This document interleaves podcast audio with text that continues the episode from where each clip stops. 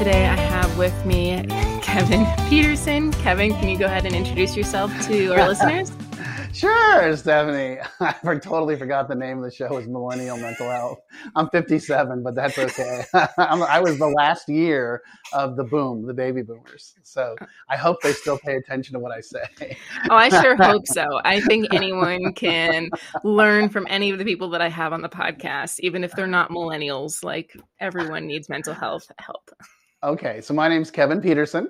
I'm a licensed marriage and family therapist. Uh, I am the founder and the owner of the Chronic Hope Institute and Peterson Family Counseling. I have offices in Denver, Colorado, and I have offices in Jacksonville Beach, Florida. And I am the author of uh, Chronic Hope Parenting the Addicted Child and Chronic Hope Families and Addiction. Okay, well, thank you that? so much for for being on today. Um, I guess we'll just kind of jump right in. So, why don't you tell us about these two books? Um, what was your goal in sure. publishing them, and who can they help? Absolutely. So the goal was well, what what was happening is that I opened my private practice in 2014, and literally the first day, what rolled into the office was families that well, Colorado was kind enough to legalize uh, recreational marijuana that year, and and so what was walking in the door is families that were like we need help with fill in our blank fill in the blank. Our 16 year old our 26 year old our 36 year old our child our brother our sister our husband our wife who are struggling with addiction and we don't know what to do and and so i wrote both books based upon the experience of working with hundreds and hundreds of families struggling with how do we help and support our loved one and get them into uh, sobriety or recovery? And then how do we take care of ourselves? So i think i answered both questions. Um, that's that's who it's for. It's also for clinicians you know because like we just talked about most clinicians took um, either zero or one class on substance abuse and it probably wasn't very focused on codependency in families it was focused on substance abuse so that's that's my market. That's who I'm trying to reach out to. Okay, great. Yeah, I'm curious. I know that there's tons of support groups that exist. Is that usually something that you recommend as part of people's treatment? I know a lot of times when I work with clients, like getting them to go to these groups is half of the battle. So, yeah, I'm curious if you have any suggestions around that. Sure, that's a great question. Um, so, sure, there's lots of there's there's 12 step support groups, there's faith based support groups, there's community support groups, there's all sorts of different kinds. Um, non 12 step support. I mean, there's just there's just plenty.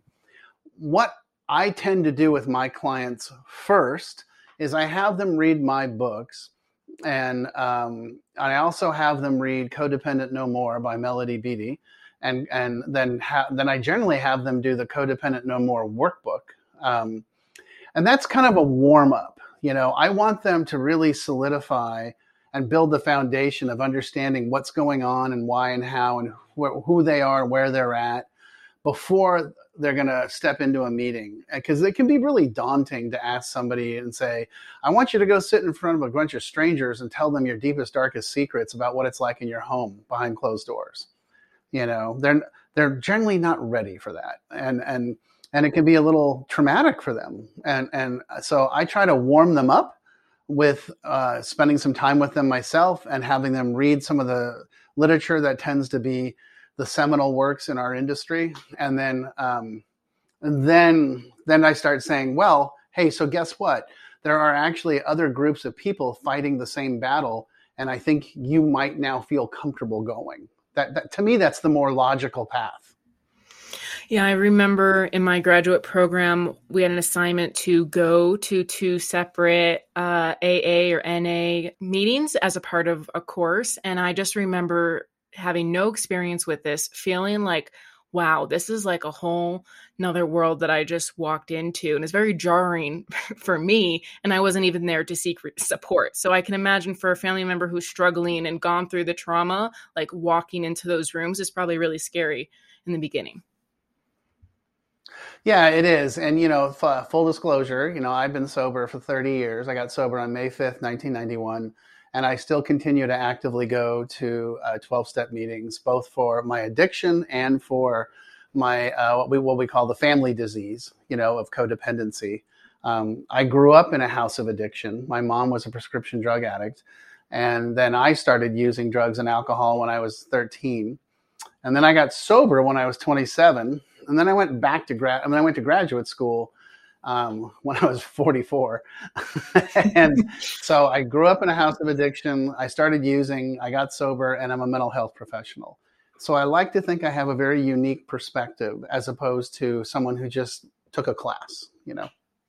Yeah, very fair. I know I worked in substance abuse for the first year of being a therapist and really felt like a, a fish out of water, right? Just because my experience yeah. was so limited to that one course in grad school. And then suddenly I'm surrounded by a mental health illness that I couldn't really relate to. And it was really, I guess, jarring um, for me. So I imagine oftentimes, unless you're going to a therapist who has a lot of experience in mental health and substance abuse, there could feel very, I guess, like, I don't know, the blind leading the blind almost. So, like, going to someone who's like highly trained in that super important. Yeah, you know, it's I occasionally I get an opportunity to lecture at my graduate school or when I went to Regis or other schools, and I talk about that. And like I had one woman one time say, uh, ask a question, and she's like, "I'm really getting the idea that your opinion is that you have to be in recovery to be an effective counselor for someone who's struggling with substance abuse or codependency." And I said, Well, let me ask you a question. And I said, It's going to get personal. Is that okay? you know, and she's like, Sure. I said, How old are you? She's like, 40. I said, Do you have any kids? She's like, Yeah, I have two.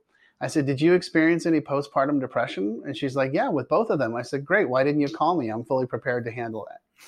You know, and she looked at me and I'm like, Because I'm a guy. it's okay. I'm not offended. And I said, But it's the same thing. If you're, how could you possibly understand what it feels like to be an addict or an alcoholic or a codependent or a loved one or a family member if you haven't actually experienced the process. And and one of the things that people are searching for that are struggling with addiction or codependency is that connection of someone who's like, "Oh no, I totally get it and here's the solution." You know. Mm-hmm. So yeah, I think yeah, I definitely think you kind of have to have a passion for it and also some experience, whether that's like directly or indirectly, um, yeah. in order to really serve your clients in a way that's like super meaningful. Absolutely, 100%. Couldn't agree more. You don't got to be in recovery from addiction, but I guarantee you the most effective people tend to have some sort of direct personal experience with the situation. And, mm-hmm. and they've been there and they get it. You know, it's the, you know, it's the old fable, the guy falls into a ditch and you know this guy walks by and says hey can you help me out and the guy's like i'm a priest and he writes him a prayer and throws it down the ditch and he's like that doesn't do me any good. And the next guy's a doctor and the doctor gives him a prescription. And then he sees his buddy and he's like dude you got to help me out. And he's like okay. And he's like move over. And he jumps in the ditch with him. And then he's like what are you doing? Now we're both in here. And he's like yeah but i've been here before and i know the way out. Follow me. You know that's how we define recovery and helping each other. You know, we get it, we understand. So yeah, which. I, I, guess goes back to like the support groups and how important that is, and you know the sponsor um, aspect yeah. of all of the the twelve step programs. Absolutely, and let's be clear: we're not just talking about the addict; we're talking about the codependent, the family member. You know, someone mm-hmm. who's been battling this for ages is like, you know, what do I do? What do I do? You know, how do I make them get sober? Well, you don't you know, but what you can do is take care of the, I know, whoops, big surprise. You know, that, that always be, that's the first thing they always like, I'm to bring my husband to you and you're to fix him. And I'm like, no, you're not. and no, I'm not. Um, but what I can do is help you um, start holding your ground and setting your boundaries and saying, so I love you. Um, but I'm not willing to go down this path with you anymore. And so if you want to keep going down the path of addiction and alcoholism, that's fine, go ahead. But uh, I'm not going with you. And and I will but I will respect your choices. And mm-hmm. that's that's what my family did to me in uh, 1990. They they sat me down basically and said, or my my dad trapped me in a car for four hours driving in, uh, from San Luis Obispo to Palo Alto, California, and he's like, Kevin, you're my only son and I love you, but I don't believe a word out of your mouth. you're an alcoholic and a drug addict and you need help. And until you get that help, we're going to keep you at a distance. Yeah. And and they were serious, you know.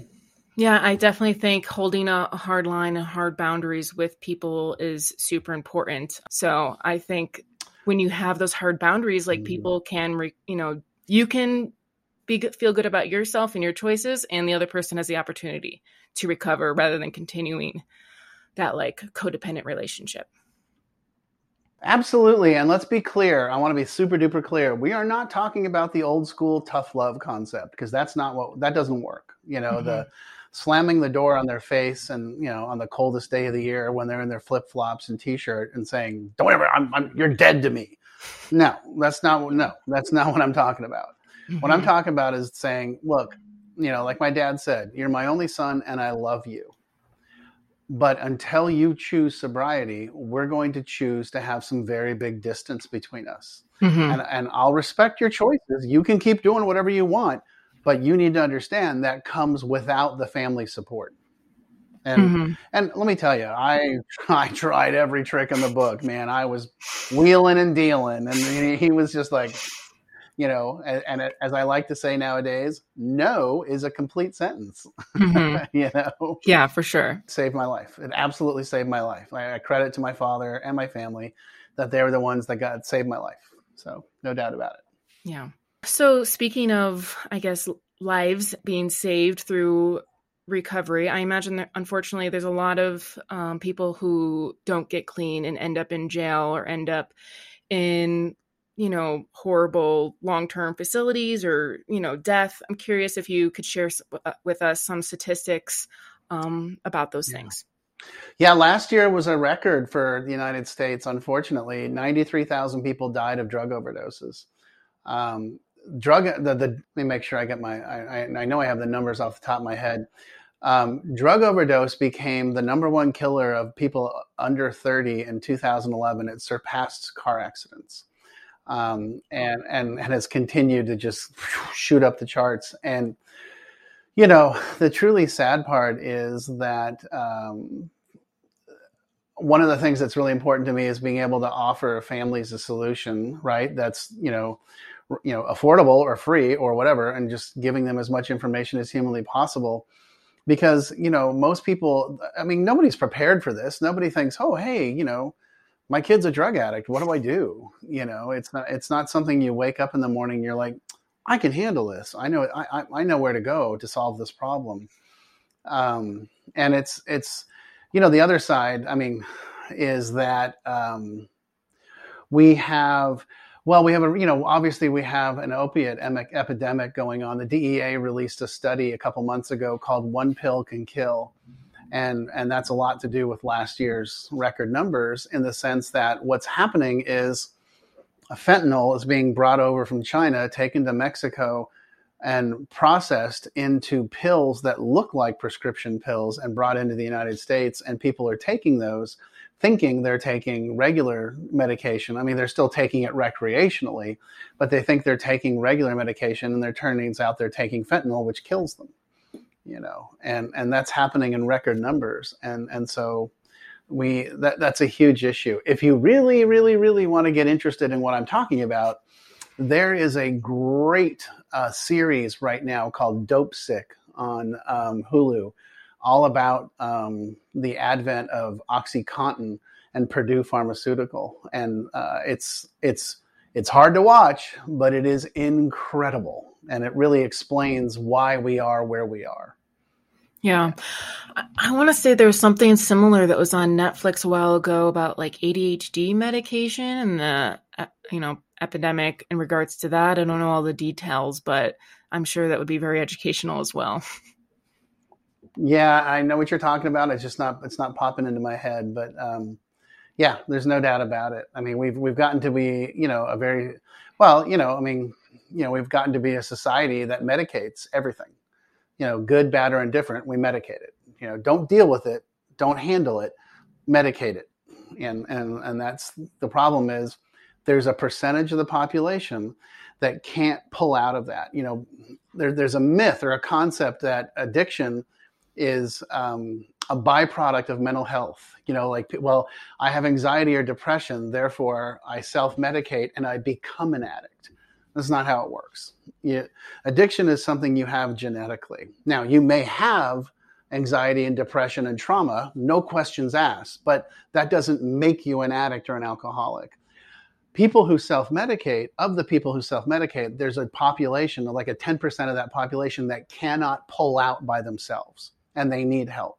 And, and that's what we're talking about is that that percentage of the population that cannot regulate or control drugs or alcohol on their own. Yeah. Yeah, I guess I'm curious if they've and I'm, you may not know the answer to this, but like studies to identify like what kind of makes that 10% different than than other people. Is it something neurologically? Is it something yeah i don't know. You said genetics but well yeah. No no but i mean i've got i, I definitely uh, i have actually sat in on um, neurologists and, and and neuroscientists that have identified the genes and said you know yeah, it's definitely it's a coded gene. This is hmm. this is the predisposition, you know, and and uh, I. I'm not a doctor. I don't pretend to be a doctor. I, I flunked every science class I ever took. so Fair. I sat there, you know, I nodded my head a lot. I'm like, well, that's really fascinating. I have no idea what this guy's talking about. Well, so, I imagine that it, helps take some of the shame too, because I know that's mm. oftentimes like a huge cloud that kind of surrounds addiction and the families and the addict themselves is the, the shame component. So Absolutely. I imagine knowing that helps at least a little bit. Well, it does. It, I mean, and again, my focus is really the family, not so much the addict or the alcoholic. And for the family, every family I ever work with asks the same question What did we do wrong? This is my fault. I caused this, you know, and it's always the litany of excuses and stories of, oh, you know, and, and I always tell them, look, I want to be clear. It's not because he was bottle fed or breastfed. It's not because, I mean, you, I mean, I've heard that before, by the way. It's not because you yelled at him or didn't yell at him, or you spanked him or you didn't spank him, or blah, blah, blah, you know, all the stuff we. I, I, he just is what he is. You know, mm-hmm. I mean, he, she, whatever. Um, they, and to be politically correct, and you know, what, whatever it is, that's that's how it flows. You know, that's just the deal and and it's really you know it's the old chicken and the egg. And i got to tell you my position is i don't care because we're here. So let's deal with it. Like you know I, and and i mean i guess it definitely i'm not trying to diminish your question. Sorry that came out wrong. That's okay. You know i adore you so that's not where i was going. Um, but people spend a lot of time like trying to figure that out you know? And it's like well you know here's the deal. It is what it is you know and and and you've got someone in your family that's struggling. So let's let's get help for them and for you. And and mm-hmm. then we can figure out how we got here. But you know it's like the fire department shows up at your house your house is on fire they plug in the hoses and before they turn the water on they're like hey how does this make you feel to watch your house on fire? It's like dude put the fire out. I don't care. Yeah. put the fire out you know and so uh, you know what i try to do is help people put the fire out and then make sure that we never have the fire come back. And and it turns out that's not just dealing with the addict; it's dealing with the family system as well. Mm-hmm. You know, because the family system. I always tell people, you're not responsible for their addiction, but you are responsible for how you respond to it. Yeah. Yeah, I imagine it's a lot crisis management up front, right? It's like let's get the fire out before we try to send in the investigators to figure out why the fire started, right? You wouldn't do that in a you know a situation like that. yeah, exactly. You're absolutely right. You're absolutely right. But a lot of times, you know, the families think they're actually helping by coming up with, "Oh, it's because of XYZ." And I'm like, "No, I mean, those things might exacerbate the situation, being bullied or parents getting divorced or blah, blah, blah, blah, you know, whatever. Sure, those things exacerbate and might be a catalyst, but but not everybody that has substance or not everybody that has mental health issues or has trauma turns to to, to drugs or alcohol, you know. Mm-hmm. And, and so what we're talking about is people that are predisposed to solving their problems that way and then not being able to stop. I was hoping that you can share with us why it's so valuable for parents or spouses or family members to be involved in a person's recovery or for their own sake. Yeah, sure. No, that's a great question. So, you know, the thing is, we always say addiction is a family disease, right? It, it doesn't just affect the person, it affects everybody that loves them or everybody that's around them. And, and, and so what we have to do is acknowledge that we that yes we definitely want to help the person get sober and get to where they need to be um, but it's had such a lasting effect on the family. I mean i guarantee you that the family has spent time whether the person is 16 or 36 adjusting the family system to accommodate the behavior of the addict. And let's also be clear this is generational okay? You know, and I mean, a lot of times the families that I work with, they're, it kind of starts off with, there's no history of substance abuse or mental illness in my family ever, you know, and, and they believe that and it's okay. I don't argue or fight with them or get mad. Mm-hmm. I'm like, oh, okay. And then as we start to talk to and get to know each other, they're like, well, you know, there was weird Uncle Harold who, you know, you know, he he wasn't an alcoholic, but he was in an institution. I'm like, okay and and and so we start talking about you know uh, the different roles family members have played and the history of the family member roles and we start to identify and put together oh okay so they were accommodating this behavior and that's codependency instead of speaking up to it and saying this is not okay you're taking the entire family with you. And and so you know, at the, at the, very least, if someone's getting help and or is you know going into recovery or going into treatment, we want to make sure that they're coming back to a changed family system. So at the very least, we want the family to engage to just solidify the ability of the addict to come back to an environment where it's not the same system. And I, I, I don't mean pouring out all the alcohol. That's not what I'm talking about. I, I'm talking about the way the family engages and talks to each other and treats each other and you know, no no more people pleasing, no more enabling, no more secret keeping, no more cover stories. You know, mm-hmm. we're going to start calling things out and we're going to start holding each other accountable across the board. And we can do it with love and compassion. It doesn't have to be done with a big frying pan, you know.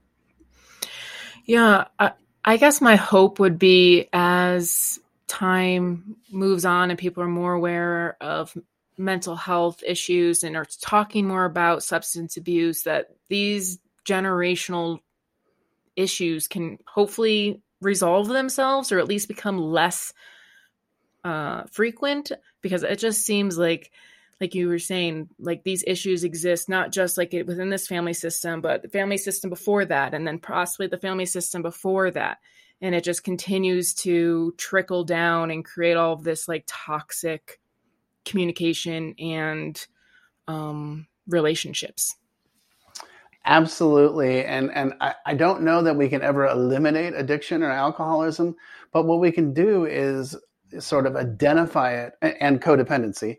We can identify it super quickly and start offering solution to that situation and being, hey, okay, so I notice that, you know, this the, the behavior patterns of the system is such and such. So how about we start looking at this and taking some steps towards remedying that? And yeah, this is I did a I did a Nine News health fair one time, sitting in a booth for um, Alcoholics Anonymous, and the guy next to me was uh, a doctor from Kaiser, and an older gentleman, and he, we just started chit chatting, and he's like, you know, I got to tell you. 70% of the people that I see struggle with some sort of uh, alcohol or drug addiction or and he was including cigarettes, you know, and and he was like, and that's who ends up in the hospital. And I'm like, yeah, I don't doubt that. He goes, this is definitely the largest epidemic in our society. I'm like, yep. Yeah. I'm curious, and I don't know if you know the research on this, but there's been a lot of talk about like legalizing like certain different drugs and supposedly creating less issues with like addiction and decriminalizing things will have less people in jail and i don't yeah i just hear all of this you know from the news and they're starting they're offering this training for therapists if you want to learn how to like do microdosing with your clients and i'm thinking to myself like i don't know if i feel comfortable even after training like just giving out psychedelics to my clients you know and i know there's you know pros and cons to this sort of argument or conversation but it's just yeah I, i'm curious of your thoughts on that. Oh i have plenty of thoughts on that. Um, here, here's the deal um, I think that uh, there's always going to be a percentage of the population that struggles with drugs and alcohol, and it's just the genetic makeup.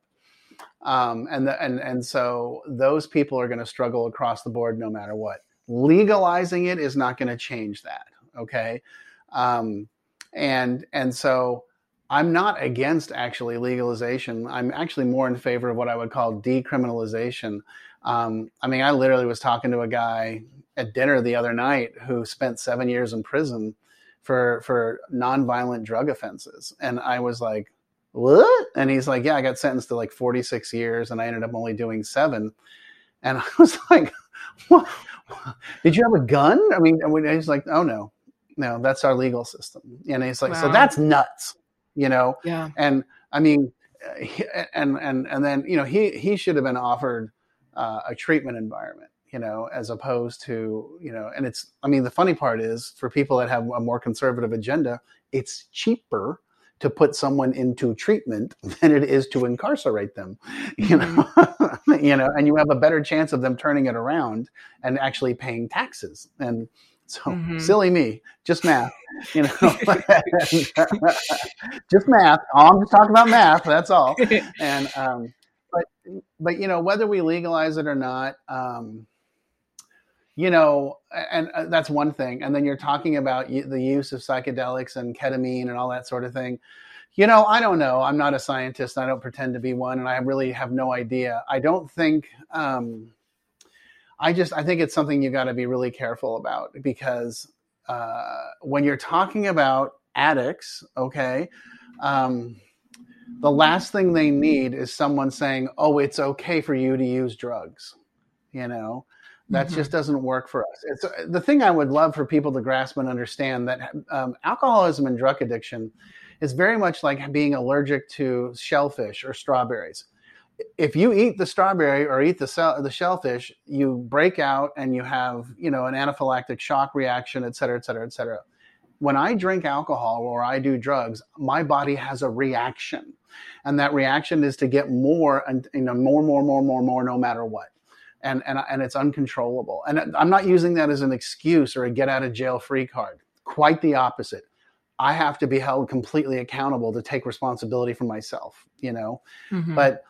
It, it, you know it's not it's not a lack of self-will it's not because of traumatic events it's not because of who knows what it's this is who I is. I always tell people being an addict or alcoholic, it's like being pregnant. You either is or you isn't. You know, you know, it's, it's, it's a binary solution, and and you know, you're one or the other.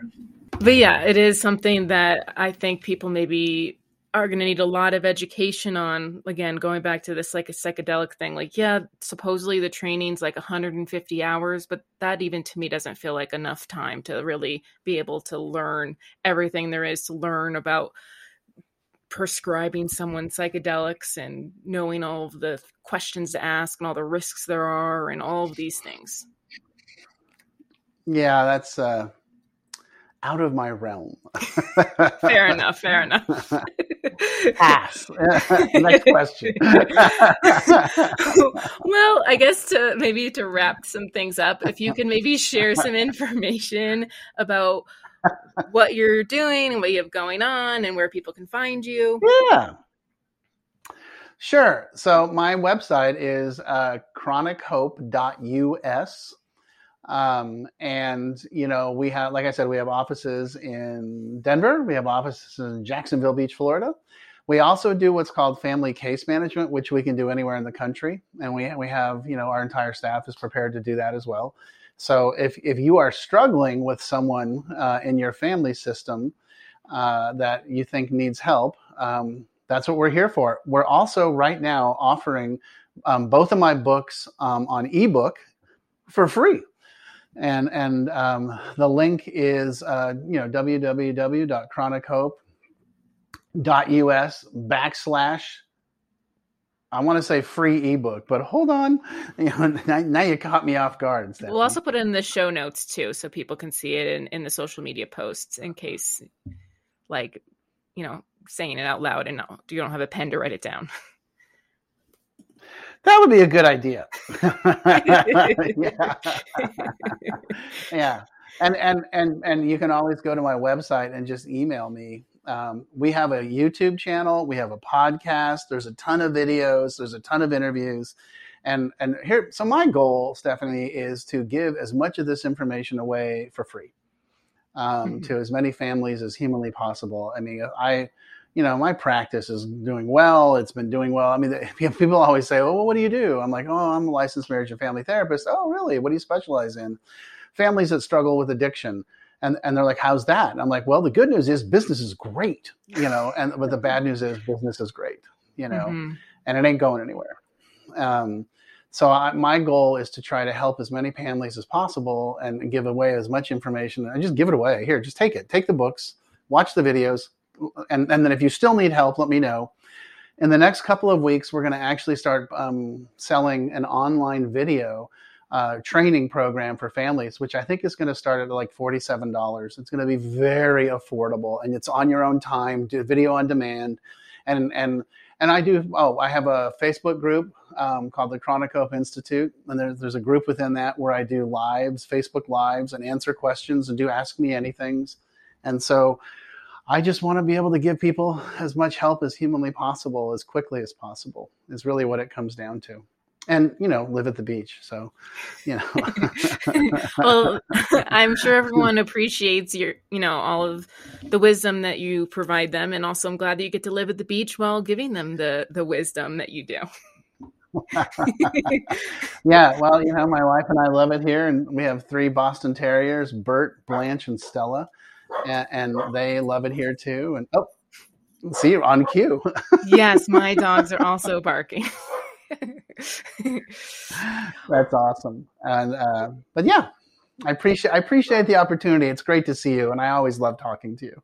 Yes, I appreciate you you coming on, and I enjoyed our conversation. And hopefully, everyone can find you on your social medias. Like I said, I will post everything um, in the show notes as well as in the social medias when uh, this podcast goes live